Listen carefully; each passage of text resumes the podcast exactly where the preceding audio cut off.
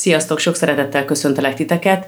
Ez az Ez egy hivatal podcast harmadik adása, engem udvarhelyi Tesszának hívnak, és ezt a műsort Gészabó Dániellel közösen készítjük. A mai műsor témája a magyar közigazgatás története és kialakulása, és a műsorban Dobszai Tamás történésszel, egyetemi docenssel beszélgetek a magyar közigazgatás 19. századi alakulásáról. Az interjú előtt szeretnénk nektek egy irodalmi művel kedveskedni, ez Mixát Kálmán írása, 1886-ból származik, és a Korlátfa a címe. A szöveget Bartók Júlia olvassa fel. Tegyük fel, hogy valamely országúton elromlik egy hídon a korlátfa, mert ha nem tesszük is fel, elromlik. A községi bíró észrevesz, és így szól magában, azaz, hogy tegyük fel, mintha így szólna. Itt könnyen bedőlhet valami részeg fuvaros lovastól, kocsistól, ezt nem veszem a lelkemre és jelentést tesz az elkorhat korlátfáról az útbiztosnak. Az útbiztos fölterjeszti a dolgot a járási szolgabírónak. A szolgabíró felír az alispánnak. Az alispán átteszi az ügyet az államépítészeti hivatalhoz. Az államépítészeti hivatal kiküldi egy emberét, aki konstatálja, ha csak ugyan el van romolva a korlát. Az államépítészeti hivatal embere bejelenti, hogy igenis a korlát el van törve. Az államépítészeti hivatal tehát hozzáfog, hogy megcsinálja a költségvetést, és fölterjeszti a minisztériumhoz. A minisztérium, ahol keresztül megy az ügydarab az iktatón, a titkár és fogalmazó kezén kiadja a számvevőségnek. A számvevőség jóvá hagyja a költségvetést, és újra visszaterjeszti a minisztériumhoz. A minisztérium leküldi a vármegyéhez. A vármegye kitűzi az árlejtést. A vállalkozók beadják az ajánlatokat, ezekre tárgyalást tűznek ki. A letárgyalás után megbízatik valamely vállalkozó, hogy haladéktalanul csinálja meg a korlátot. A vállalkozó magával visz a helyszínére egy hasáfát, kifaragja, és beilleszti az elkorhat korlát helyett. És most már önök nyájas olvasók azt hiszik, hogy a korlátfa meg van csinálva, és nincsen többé vele semmi gond. Ó, uraim, nem úgy van. A községi bíró őkegyelme jelenti a szolgabírónak, hogy a korlátfa elkészült. A szolgabíró jelenti az alispánnak, az alispán átteszi az államépítészeti hivatalhoz. Az államépítészeti hivatal kiküldi kollaudálásra egy emberét, aki megvizsgálja és beterjeszi, ha beillesztett fadarab megfelel a föltételeknek. Vegyük a legjobb esetet, hogy megfelel. Az államépítészeti hivatal tudomásul veszi megbizotjának jelentését, hogy minden rendben van, és bekéri a vállalkozótól a költségszámlát, megállapítja a fizetendő összeget, és felterjeszti a minisztériumhoz jóváhagyás véget. A minisztérium átteszi a számbevőséghez. A számbevőség jóváhagyja, mert már annak a leírásába csak ugyan nem mennék belefogni, ha nem hagyja jóvá, és visszaterjeszti a minisztériumhoz. A minisztérium leküldi a vármegyéhez, és egyúttal értesíti az adóhivatalt. A vármegye az egész aktacsomót beterjeszti az államépítészeti hivatalhoz. Az államépítészeti hivatal apróbálja a számlát, és most már folyóvá tétetik az összeg. A vállalkozó az adóhivatalba megy, ahol az ellenőr és pénztárnak aláírják a megbélyegzett nyugtáját, és kifizetik de most már csak ugyan véget ért a szerencsétlen korlátfa kurikuluma, fogják önök mondani? Ó, uraim, most jönnek a mellékiágazásai. Az államépítészeti hivatal két megbízott embere, az egyik, aki konstatálni járt a hídon mutatkozó hiányt, és a másik, aki kollaudálni járt az elkészült munkálatot, beterjeszti az úti napjóját, felszámítván fuvarbérét és napi díjait. Az államépítészet hivatal fölterjeszti a minisztériumhoz, a minisztérium átteszi a számvevőséghez. Vegyük a rövidebb eljárást, és mondjuk, hogy a számlevőség helyben hagyja és visszaterjeszti a minisztériumhoz. A minisztérium leküldi a megyéhez és értesíti az adóhivatalt. A Vármegye értesíti az államépítészeti hivatalt, az a költségszámlát ellenjegyzi, a két megbízott ember elmegy az adóhivatalba, ahol a napi díjaikat kifizetik. És most valahára lekerül a napirendről a közigazgatási fórumok tömkelegében vándorló korlátfa. Csak hogy mit ér? Mert noha a legrövidebb eljárást vettük, annyi idő telt ebbe, hogy azóta ismét elkorhat, és ezt ismét jelenti a bíró a szolgabírónak, a szolgabíró az alispánnak, az alispán az államépített hivatalnak, és így tovább-tovább örökön örökké. Ámen.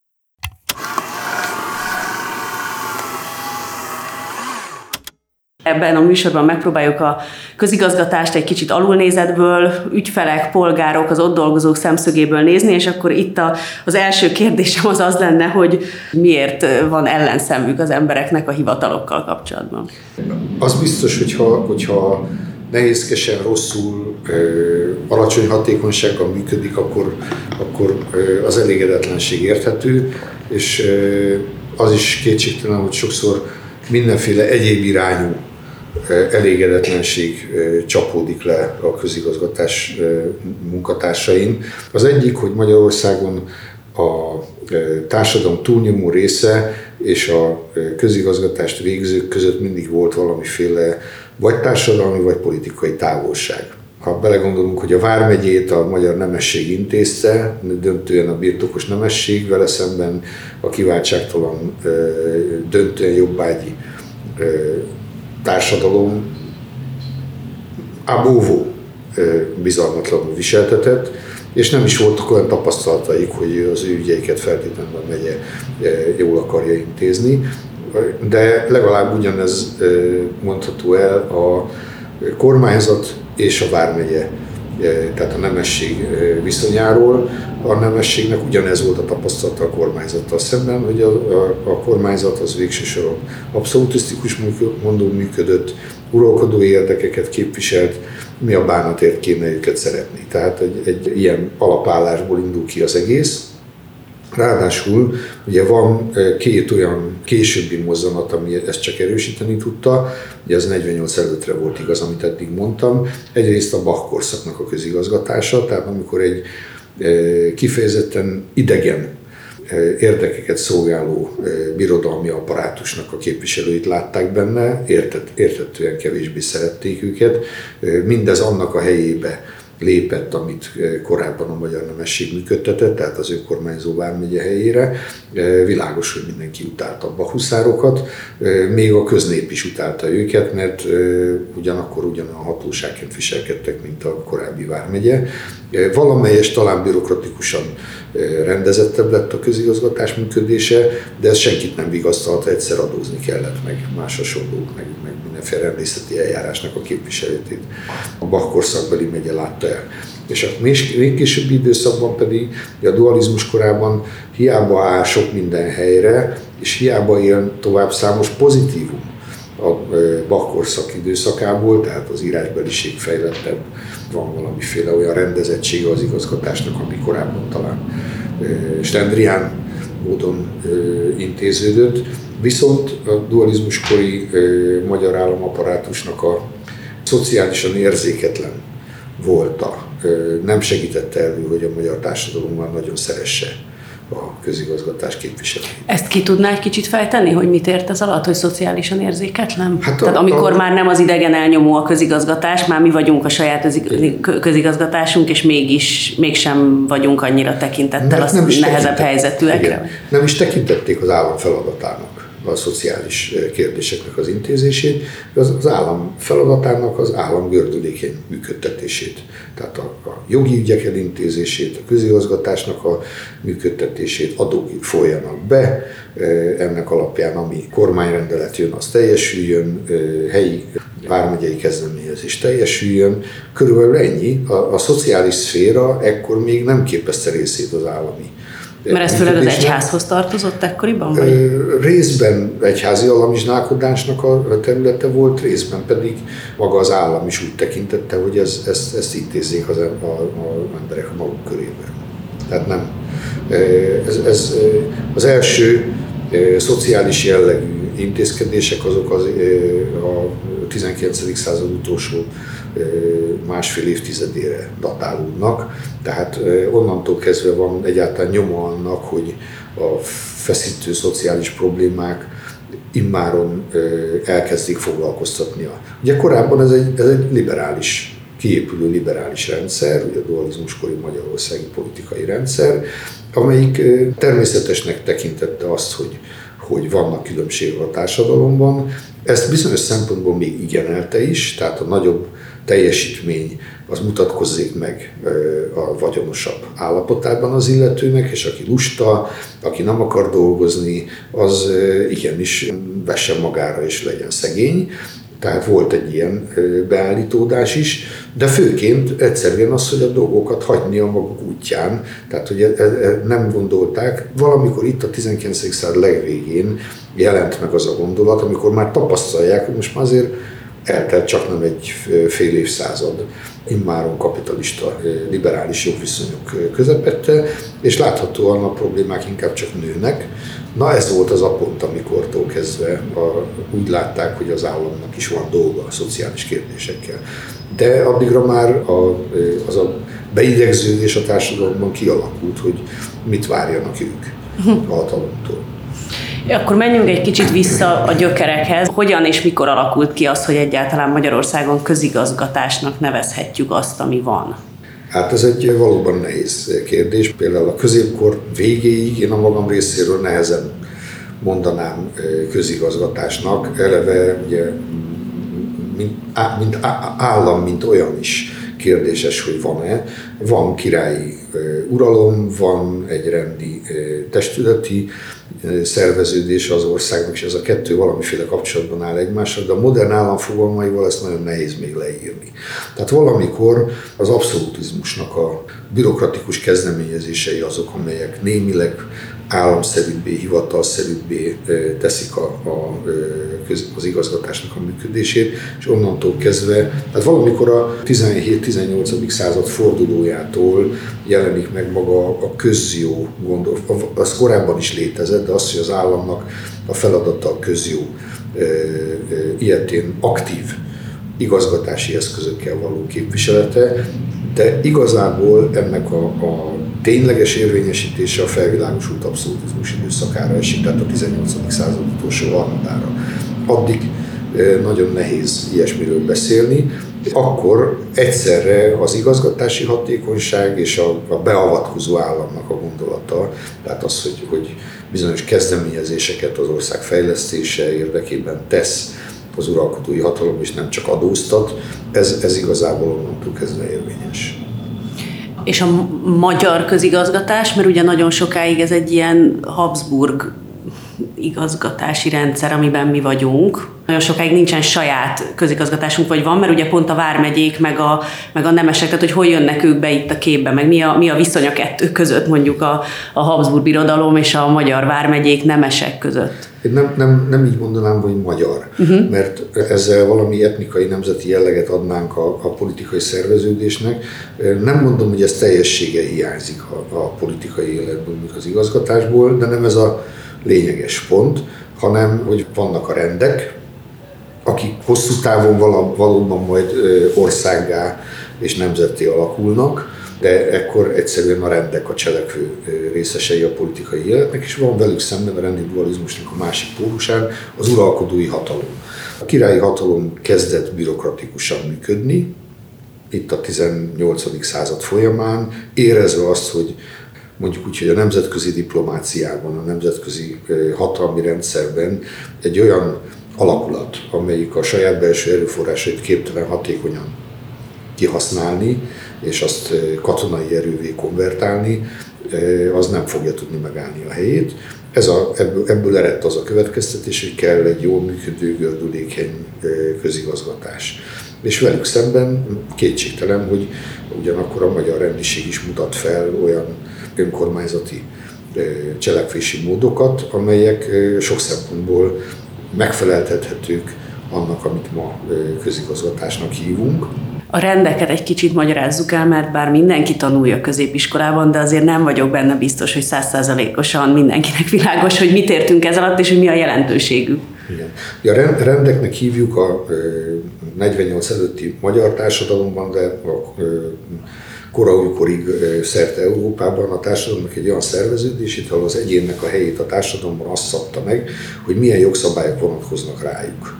Ez a legfontosabb ismérve a rendiségnek, tehát az emberek nem egyenlőek jogilag, hanem jogaikban különbözőek. Vannak nemesek, vannak polgárok, vannak olyan országok, ahol még a rendiség is, bocsánat, a parasztság is rendekké szerveződik. Tehát például nem is kell nagyon messzire menni, Stájerországban, Tirolban, a parasztság negyedik, ötödik rend. Ez az egyik dolog.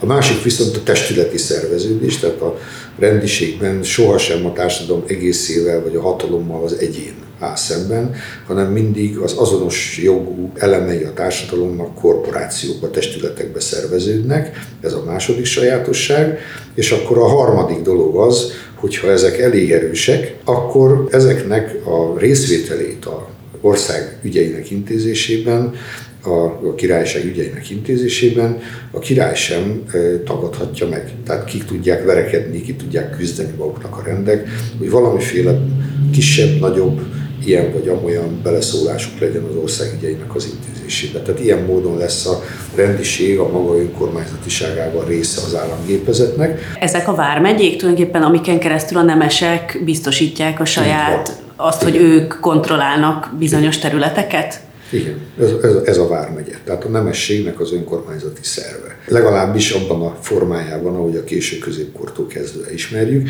Vármegye mostanában sokszor előfordul a közbeszédben, azért ö, ö, engem bosszantott ebben a, a vitában az, hogy ö, akár egyik, akár másik oldalon soha senki nem mondta, hogy miféle vármegyéről beszél. Hát a vármegye egy, Szent István már vármegyéket alapított Hát az nem ugyanaz, mint 150-200 évvel később, az sem ugyanaz, mint még, még 200 évvel később. Más a 48 előtti vármegye, más a Bach a mindenféle önkormányzatiságot nélkülöző vármegyéje, ismét más a korai dualizmusnak a jelentős önkormányzatiságot tulajdonképpen helyreállító vármegyéje, ismét más a kései dualizmus, amikor a centralisztikus vonások mind erőteljesebbek lettek. Tehát mindig meg kell mondani, hogy miféle vármegyéről, melyik korszak vármegyéjéről beszélünk, amikor hivatkozunk rá. Illetve ugye beszélünk most ezekről a főispánokról Ugyanez is. Igen, hogy akkor mi az, hogy főispán, meg honnan, miért használjuk most ezt, vagy ez mit jelentett annó, vagy mik, miket jelentett akkor ezek szerint? Így van, ugyanez a helyzet. A, a, általában azt hiszem, hogy manapság a két világháború közötti, illetve a dualizmuskori főispánokra gondolva hozták létre ezt az intézményt, de ugye a főispáni hatalom az időben ugyanígy változott. Tehát Szent István idejében, vagy a Árpád korban ez döntően a királyi hatalom képviselője volt. Az Árpád kor utolsó évszázadától volt egy olyan időszak, amikor lényegében a kiskirályok egyik legfontosabb címe volt, és rá se hederítettek a királyi hatalomra akik főispánok voltak, főleg itt a 13. század utolsó vagy második felében. Az Anzsú korban és Zsigmond időszakában lényegében ismét a királyi hatalom képviselői lesznek, és ez így van nagyjából a, a, a török időkig. És a török időszaknak a vége felé, második felében következik be az, hogy a vármegyei ügyek intézése mindinkább átkerül a köznemességnek a kezébe, és a főispánság ha nem is teljesen, de jelentős részben puszta címé válik. Tehát a főispánok 17-18. Eh, században, főleg a 18. században, a reformkorban alig-alig folytak bele a megye működésébe. Ezzel szemben a dualizmus korában hirtelen kiterjesztik a főispánoknak a jogkörét 1870-ben. Lényegében a korábbi királyi biztosi különleges fölhatalmazásokat adják át, a, vagy kapcsolják hozzá a főispáni tisztséghez és innentől kezdve valóban fontos a főispánoknak az általános közigazgatási szerepe, de mellett azért a megyének marad bizonyos önkormányzata. A főispánokat soha nem választották, ez mindig királyi kinevezésű tisztség volt, de miután a főispánok, mint mondtam, hát, hogy úgy mondjam, ez enyhe túlzás, de végső soron igaz majd, hogy nem mint a templomokban a fűkeszen, tehát valahol ott fönt lebeg az egész megye fölött, tényleges operatív működtetését a megyének az alispánok, másodalispánok végezték, akiket viszont választottak, igaz, elven főispáni jelöltek közül. És a nemesek választották Igen, tehát a nemesi közgyűlése választotta meg a megyének. Aha. És az ő feladatuk volt, Hát ez megyénként olykor különbözött is, hogy van-e közöttük munkamegosztás, hogy egyik inkább bírói, másik inkább közigazgatási uh-huh. ügyekkel foglalkozik, vagy csak pusztán, mint a római konszulok automatikusan helyettesítik egymást. Tehát ez már... De mondjuk a jegyzők, mondjuk a jegyzők elődei? Nem. Nem. Nem. A polgármesterek elődei? Talán inkább, uh-huh. igen, hogyha, hogyha mondjuk városi szinten uh-huh. Igen. Ez is megtévesztő, mert tehát, hogyha a régi város nézzük, a 48 előtti várost, akkor az a tisztség, amit mi most az önkormányzat választott vezetőjének tekintünk, az a bíró. Uh-huh.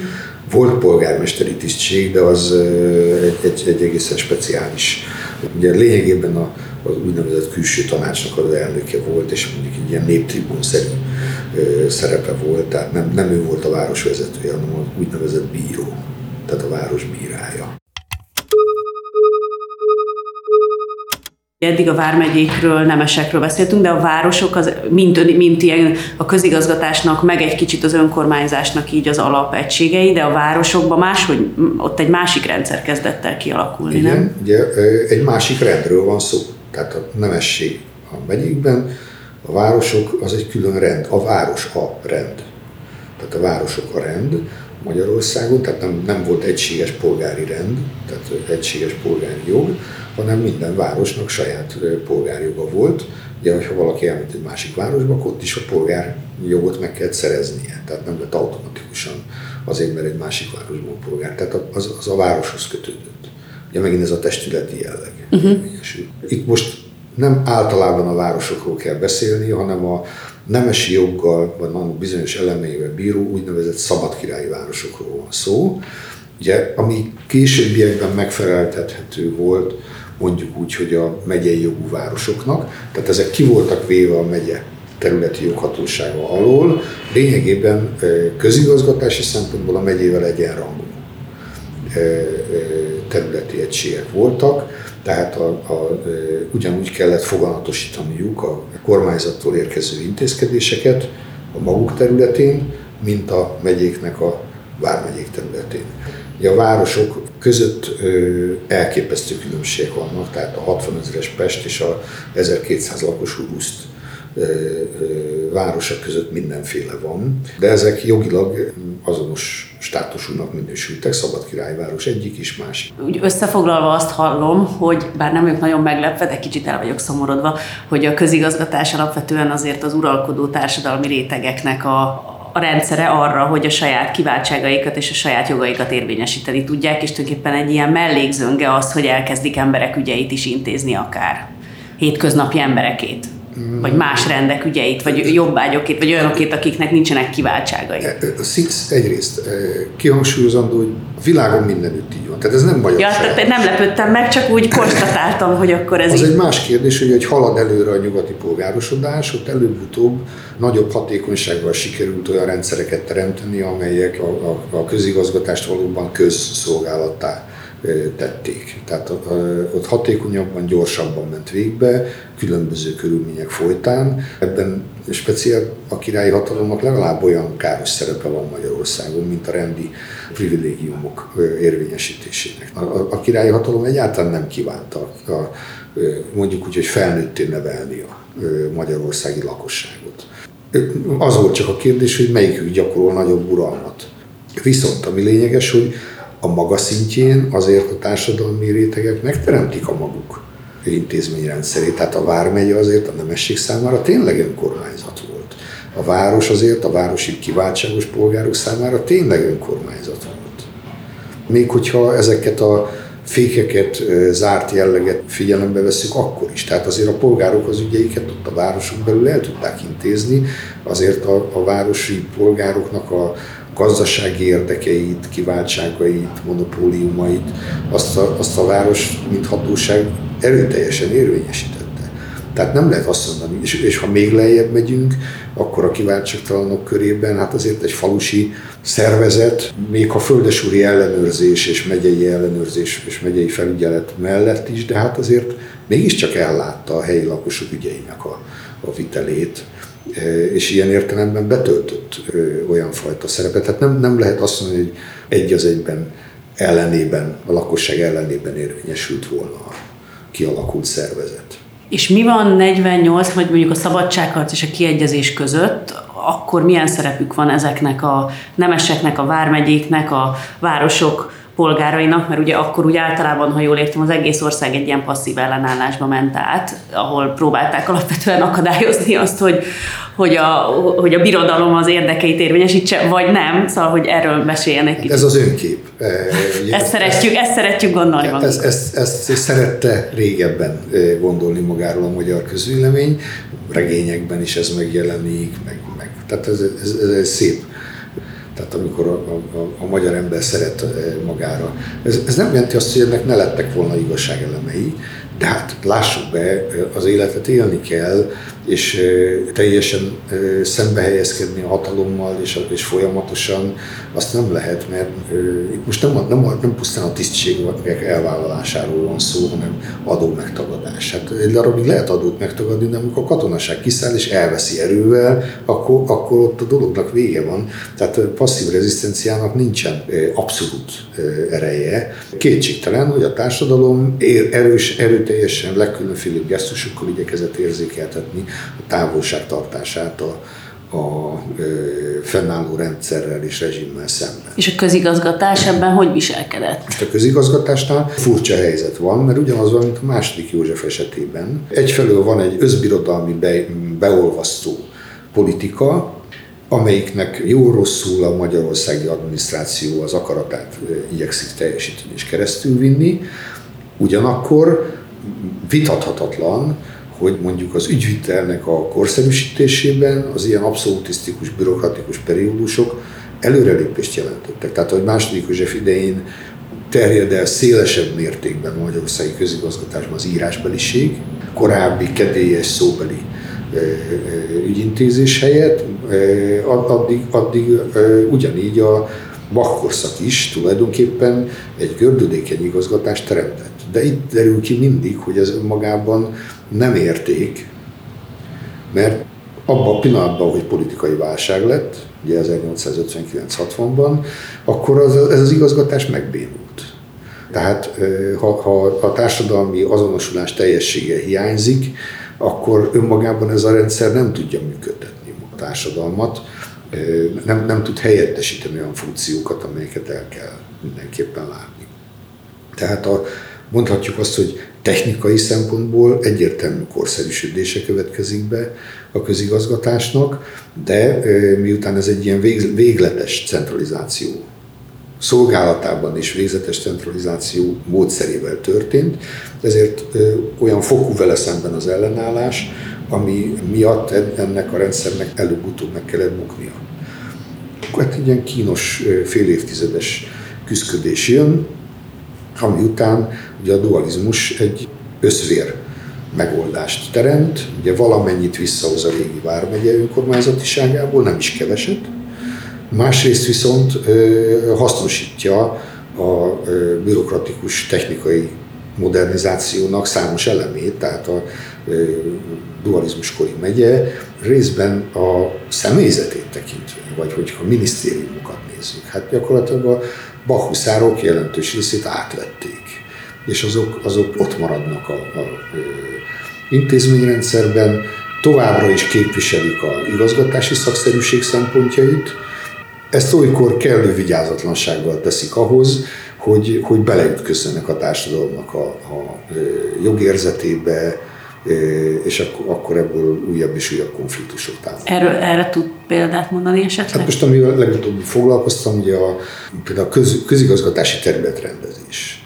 Ugye ez egy teljesen racionális elgondolás, tehát a, a közigazgatási egységeknek. Ugye Ez mit jelent, hogy még a megyéknek hol hozzuk meg a határait? Hát, tulajdonképpen hmm. erről van szó. Tehát a kis megyék, amik nagyon picik, azoknak miért kelljen egy ugyanakkor apparátust fenntartani, mint amivel egy 600 ezeres Pestet, Pest, Pest vármegyét működtetünk. Na most ezért neki láttak a megyék átrendezésének, de ez beleütközött ugye a helyi megyei érzékenységekbe, eh, ahogy ma mondanánk, meghekkelték a, eh, a megyék és a, a politikai közvélemény ezt az elgondolást, aminek az lett a következménye, hogy innentől kezdve viszont a megyei szervezetet csak államsegélyen keresztül lehetett finanszírozni, tehát a megyék mondjuk úgy, hogy anyagi önállósága, ami ahhoz is kellett volna, hogy az autonómia virulens lehessen, az innentől kezdve lehetetlenné vált.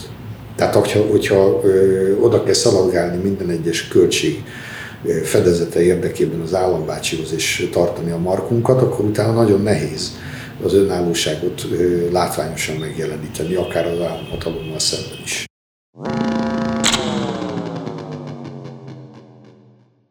Beszéljünk egy kicsit arról, hogy kik, kik ezek a hivatalnokok, akik a 19. században dolgoznak Magyarországon. Kik ők, milyenek, hogy viselkednek, milyen világlátásuk van, mit gondolnak a, nem tudom, az ügyfeleikről. Hát itt is el kell válnia rögtön egymástól a 48 előtti és utáni, és akkor az utáninál is a abszolutizmuskori és a dualizmuskori viszonyoknak.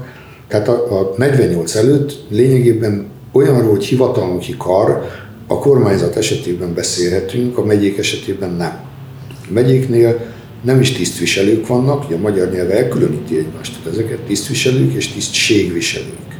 A tisztviselők azok jelentős részben kinevezett, professzionális hivatalnokok, megfelelő szolgálati szabályzat szerint, hivatali fegyelemmel, stb. stb.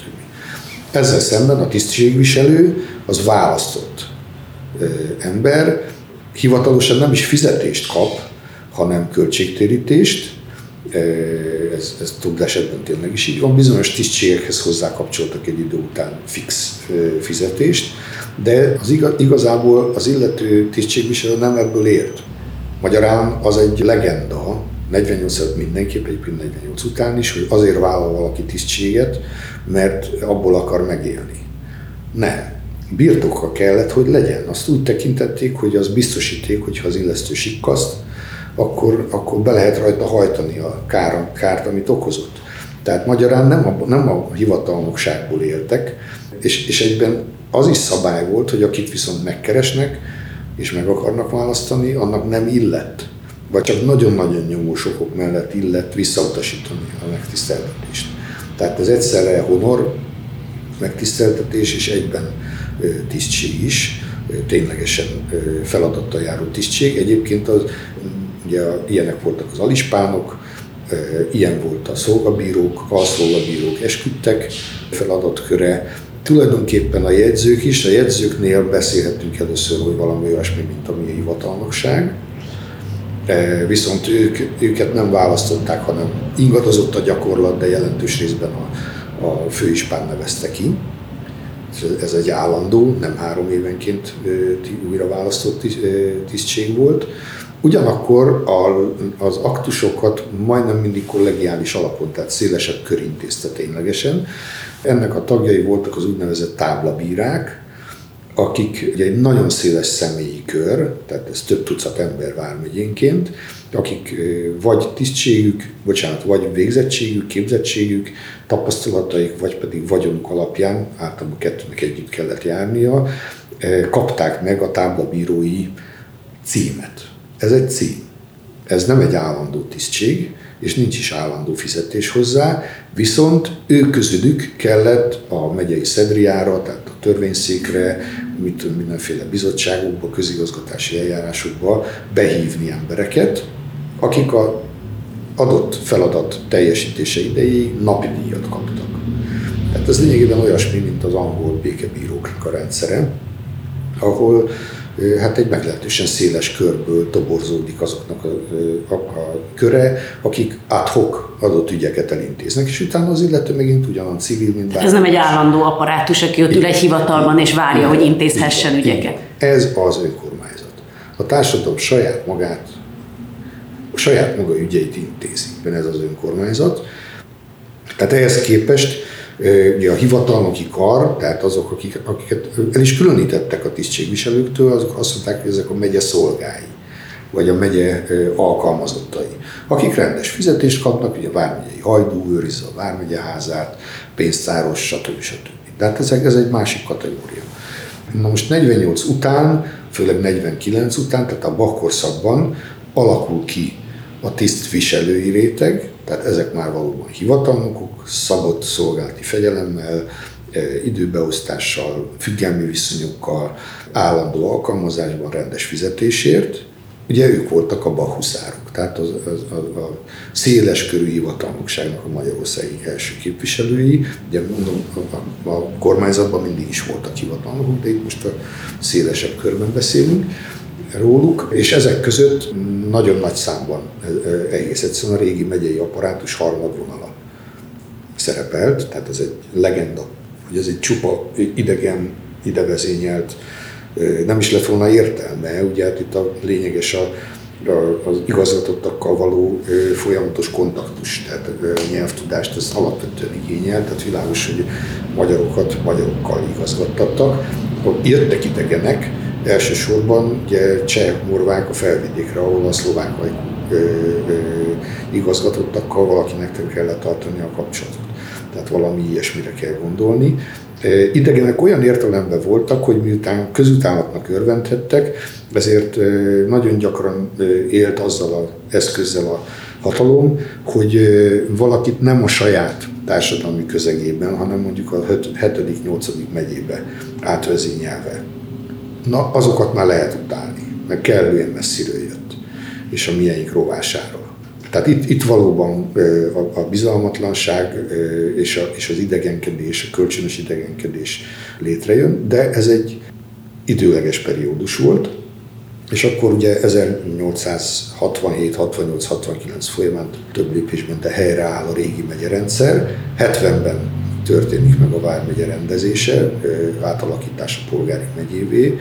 Itt rögtön beépül egy olyan elem, amit kevéssé demokratikusnak szokás tartani, hogy ez a virilizmus intézménye, tehát hogy a képviselőtestület felét a legtöbb adót fizetőkből automatikus, nem választották, hanem automatikusan ezek kerültek be. Tehát akik a legtöbb adót fizették, azok megnézték az adólistát, a rangsort, és az, ha volt 600 hely, akkor az első 600 abból bekerült. Tehát a Nemesi vármegyét átalakították polgári vármegyévé, de azért átmentettek egy hát jó nagy adag. Nem, mert ez vagyoni. Azért mondom, hogy átmentettek egy jó nagy adag hogy mondjam... Antidemokratikus elemet. Igen, igen tehát hogy a, a korábban is hatalommal lévő embereknek továbbra is biztosították, hogy benne lehessenek Nem biztos, hogy ugyanazoknak. Uh-huh. Nem biztos, hogy ugyanazoknak, mert itt nagyon lényeges, hogy itt a adócenzus számított. Tehát e, itt lényegében ki, aki a legtöbb adót fizette, és akkor lehet, hogy az illető egy zsidó kereskedő, akkor be fog kerülni, míg a régen föl nem merült, hogy egy zsidó kereskedő a Vármegyén, hm. ha csak nemességet nem szerez kikeresztelkedve. Tehát, akkor Tehát ez egy demokratikusabb út, csak hát mégis Valami, a vagyon szempontjából nem, nem felfelé húz. Nem, nem demokratikusabb, azt mondhatjuk, hogy polgári, mert így már nem jogi különbségek alapján húzta meg a határt. Ugye a régi megyében a nincs nemes is részt vehetett a közgyűlésben. Itt most a közgyűlésben vagy a választott tagok, vagy pedig a legtöbb adót fizetők. Tehát valahogy így néz ki a dolog, de most ez mellékkérdés. A lényeg az, hogy itt lényegében a igazgatási működésben sok minden helyre áll abból, ami a korábbi megyét jellemezte, ugyanakkor az írásbeliségnek a színvonala megmarad a bakkorszakbeli szinten, és igazából a legdöntőbb változás itt a 70-es éveknek a derekán zajlik le, amikor egyrészt az összeférhetetlenségi törvények elszakítják a politikai szerepvállalást a közigazgatási szerepvállalástól, tehát innentől kezdve a hivatalnok és az országgyűlési képet. Ugye régen az ország, a, a országgyűlési követei a megyének, azok általában az egyike mindig az egyik alispán volt. És akkor vagy az egyik jegyzőt küldték, vagy, vagy, vagy, vagy már még valaki tekintélyes embert. Most ez kizárt. Tehát 75-től kezdve az összeférhetetlenségi törvények után ez már kizárt. Valaki vagy képviselő lesz, és az országban, az ország fővárosában dolgozik, vagy lesz vidék, és most már hivatalnokságá alakul a Vármegye. Lesz, megmarad az önkormányzati testület, de az apparátus, az most már valóban hivatalnokokból, fizetett hivatalnokokból áll, és akkor a későbbiekben még egy olyan periódus is bejön, amikor komolyan fölmerül az egész rendszernek az államosítása, olyan értelemben, hogy kinevezési rendszer érvényesüljön, korlátlan szolgálati áthelyezési rendszer, és emellett is szóltak érvek, elsősorban a szakszerűség. Tehát ne a helyi elitek ö, ö, döntéséből alakuljon ki az, hogy ki milyen hivatalnokságot kap meg, hanem világos minősítési kritériumok, és ha itten nincs elég hely, de amott meg hiányzik az ember, akkor a miniszter egyetlen döntéssel áthelyezhessen valakit.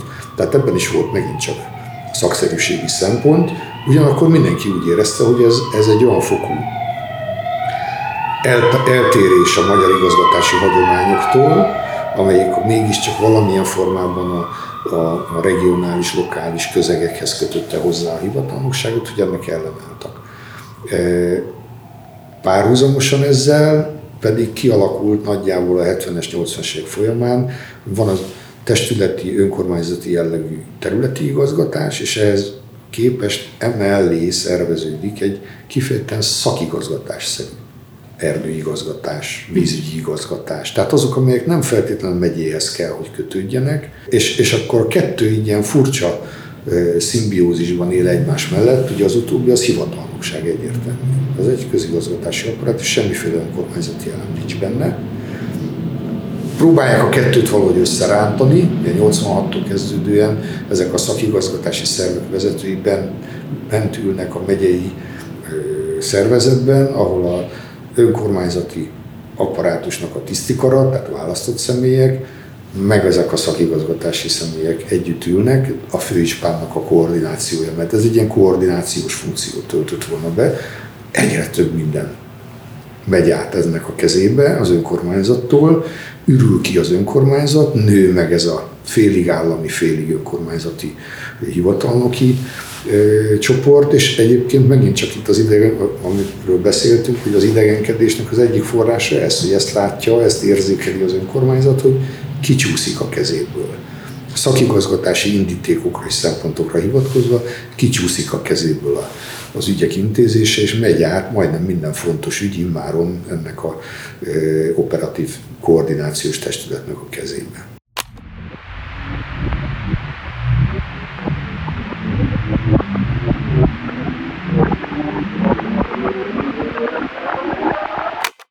Mi a helyzet azokkal, akik az osztrák-magyar monarchiában magyarként a közös minisztériumokban dolgoztak, vagy, vagy akár nem is Magyarországon, hanem mondjuk Bécsben dolgoztak, ő, ők nekik milyen a helyzetük, és róluk mit gondolnak? Kik ők?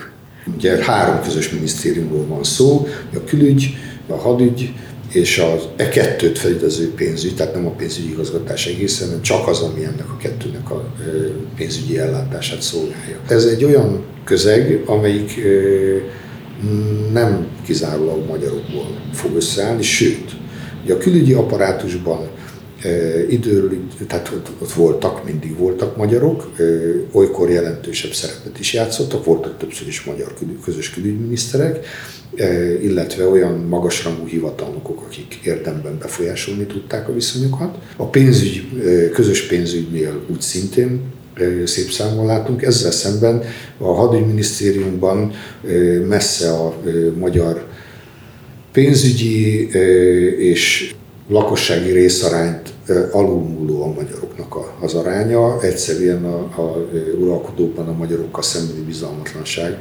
megakadályozta azt, hogy és, és nem is volt soha magyar hadügyminisztere a monarchiának. Azt, hogy, hogy ebben magyarok szerepelnek, ezt a magyar közvélemény különösebb gond nélkül tudomásul vette, sőt el is fogadták azt, hogy ezek a maguk módján végső soron magyar érdekeket megjelenítenek és képviselnek ott. Tehát ezekkel kapcsolatban nem állt fenn ilyenfajta idegenkedés. Beszéltünk kicsit a, a, arról, hogy hogyan reformálták mondjuk a közigazgatást, tehát hogy bakkorszakban megpróbálták hatékonyabbá tenni. Most ez nyilván egy nagyon szép kifejezés, hogy reformálták, mert közben elnyomóbb is lett a rendszer, de hogy voltak, tehát ebben az időszakban felmerült-e egyáltalán ilyen mai kifejezéssel az ügyfél szempont? Tehát, hogy volt-e arra törekvés, persze, persze. hogy a népnek egyébként, hogy a népet jobban szolgálja ez a rendszer, vagy inkább az volt a szempont, hogy az adókat beszedjük, hogy Azon kontroll alatt tartsuk, de hogy, hogy megjelent valamilyen szempontból a népi szempont? Természetesen, de ez 48 előtt is így volt. Tehát voltak tiszti ügyészek minden megyében, akik, ugye nem, az elnevezést ne tévesszem meg minket, ugye ezek olyan választott tisztségviselők, akik tulajdonképpen ellátták a hivatalból kirendelt védőügyvéd szerepét is. Ugyanígy a kormányhivatalokban is voltak úgynevezett ágensek, ügynökök, akiknek tulajdonképpen, mint, mint, mint ma az ügyfélszolgálat, az volt a dolguk, hogy a szegény, írástudatlan vagy, vagy bumfordítóllú folyamodóknak az ügyeit kézbe vegyék és intézzék. Kétségtelen, hogy nem volt egy nagyon nyitott és minden vonatkozásban mindenkit kiszolgáló apparátus, de azért megvoltak erre a technikák. Most a Bach korszakban, hát mint mondtam, tehát az, az hogy a hogy hogy vezényelnek és mint vezényelnek hivatalnokokat, tehát ebből teljesen világos, hogy a csemmorvákat szlovák területre, mert ott a nyelvtudásuk, németeket német lakosságú városokba, magyarokat magyar helyekre. Tehát világos, hogy itt a, az, hogy, hogy a a közigazgatásnak valamilyen szinten ki kell szolgálni ügyintézési igényeket, az teljesen világos volt, és ennek meg is akartak felelni. Az más kérdés, hogy az elsődleges szempont persze, hogy nem ez volt, hanem jöjjenek be az adók, és a hatalmat tudjuk gyakorolni. A monarchia alatt jelentek már meg jobban ilyen ügyfél szempontok, vagy azért tulajdonképpen ez egy naivitás ezt kérdezni, mert, mert nem, tehát a közigazgatás az nem erre van kitalálva. Nem, nem erre volt kitalálva. Tehát valakinek ügye van, akkor azt illendő elintézni. Persze. És az, az tisztviselői fegyelem kérdése is, hogy ezek a dolgok elintéződjenek, de, de nem, nem volt egy kifejezett, mondjuk így, hogy szociális érzékenység a rendszerben. Volt-e a magyar közigazgatásnak aranykora, amikor úgy, úgy, úgy, úgy közmegítélés szerint, meg ilyen történészi vagy történelmi távlatból azt mondjuk, hogy ez, ez, ez jó? Vagy ez a jobb, jobb korszakok között? Hát itt a szempontok azok, amik döntőek. Tehát mit tettünk fontosnak? Ha a szakszerűséget, vagy a gördülékeny, fegyelmezett munkát, hát akkor az a bakkorszak az ebből a szempontból persze. Az, az, egy, az egy professzionális igazgatási rendszer volt, és a uralkodói akaratot szépen teljesítették. Ha azt mondjuk, hogy a, a társadalom kezdeményezésének mennyire biztosít helyet, vagy az önkormányzatiság eszméjének mennyire biztos, akkor ebből a szempontból, ha nemesi szinten is, de végül is a 48 előtti vármegye az nagyon fontos volt. Tehát ha belegondolunk abba, hogy, hogy a királyi hatalom akkoriban elsősorban a társadalom ellenőrzését várta el a kormányzattól, és a királyi akarat érvényesítését, ehhez képest a királyi akarat vajmi kevéssé igyekezett elősegíteni a, az ország kinyilvánított kívánságait, annak teljesülését, ehhez képest, amikor a társadalom maga kezdeményezett, akkor igyekezett ezt minél jobban hátráltatni, és tulajdonképpen minden fontos kulturális kezdeményezés, akadémia, nemzeti színház, Lánchíd, tehát még a, köz, a közlekedésnek az ügyei is, mind-mind magyar megyei társadalmi kezdeményezéssel indultak. A Vármegye karolta föl őket, a Vármegyék dobták össze a pénzt a Nemzeti Színházra, Innen nézve azt kell mondom, hogy önkormányzati, társadalmi cselekvési szempontból akkor a megye volt ideálisabb. Azért nem mondanám, mert ki, ki mit tekint fontosnak, azt szerint mondja, hogy mi az aranykor. Én, én azt gondolom, hogy 90 után egy nagyon ígéretes időszaka volt a magyar... Már 1990. Igen, igen, igen, igen. Nagyon ígéretes időszaka volt. Az, az, az például az önkormányzatiságnak az aranykora volt. Hát ha belegondolunk, hogy a, a 90 nyarán, kora őszén megalkotott önkormányzati törvények, ha jól tudom, ugye ott úgy nézett ki, hogy a személyi jövedelemadó 50%-a helyben marad, a másik 50%-ból pedig egy kiegyenlítési alap képződik, aminek a segítségével a szegény és a gazdag önkormányzatok teljesítő képessége volt kiegyenlítve. Tehát ez egy, ez egy mondjuk ehhez képest utána mondjuk a honkormány alatt ez lement 15 vagy 25 százalékra, most arra eseti, meg, meg ki mit tud kérni, ki lobbizni, stb. Tehát, hogy, hogy nincsen világos pénzügyi feltételrendszer az önkormányzatok működésének. Ugye most már így, hogy, hogy a helyi adók is bizonyos válságszituációkra hivatkozva központosításra kerültek, tehát a pénzügyi önállóság minimális. Tulajdonképpen nincsen, hanem, hanem hát köldögzsinóron vannak az önkormányzatok. Hát így nagyon nehéz. E, ez, ez 90-ben nem így indult. Ez egy kifejezetten. Sőt, én azt kell mondanom, hogy ez, ez tulajdonképpen a 2000-es évek elejéig nagyon szépen működött. Tehát még az első Orbán kormány kifejezetten bővítette az önkormányzatok hatáskörét. Rengeteg korábban államigazgatási jellegű feladatot pakolt az önkormányzatokhoz. Például a kormányablakok ezért vannak most is az önkormányzati irodákban. Ugye a, a, a személyi igazolványügyek, útlevérkérelem, stb. Ez korábban ugye belügyminisztériumi hatáskör volt. Ott kellett kérincsélni az útlevelet ez mind-mind átkerült az önkormányzatokhoz, tehát az önkormányzatok jelentős tevékenységbűvülésen estek át, aztán ez az egész Aztán visszakerült. Visszafordult, igazából 2002-től kezdődően, tehát ismét csak pénzügyi nehézségre hivatkozva.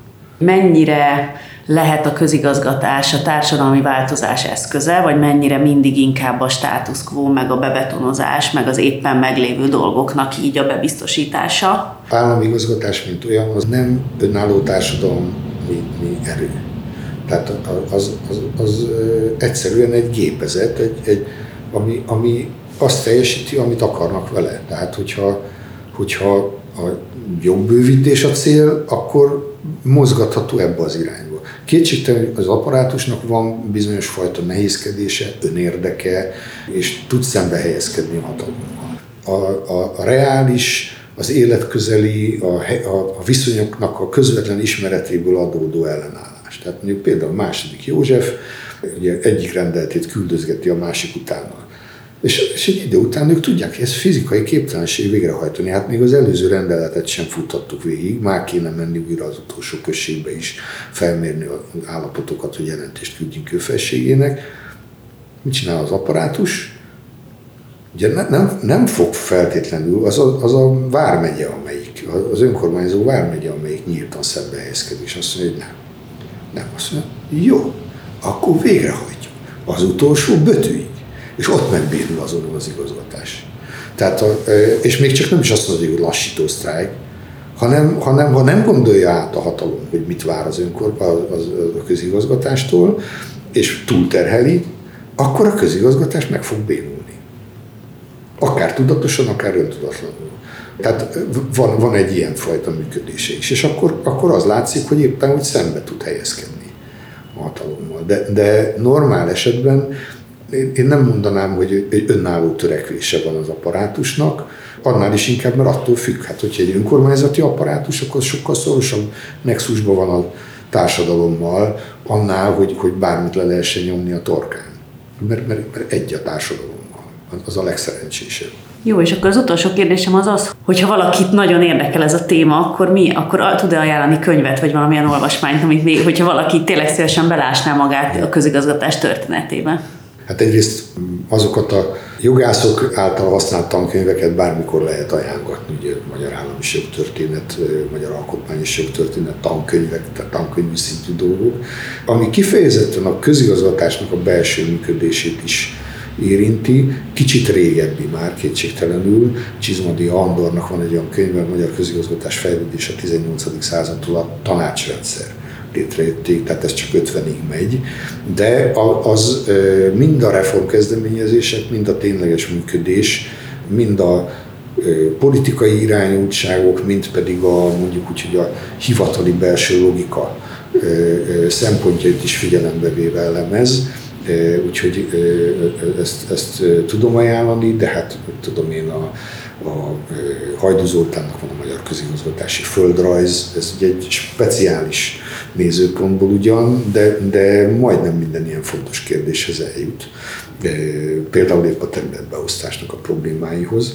Kifejezetten 18-19. századra nézve érdekes forrásgyűjtem, és szintén Csizmadi Andortól magyar bürokrácia és közigazgatás magyar honban, ahol ugye rendeletek, idevágó törvényeknek, ötleteléseknek, javaslatoknak lehet utána nézni.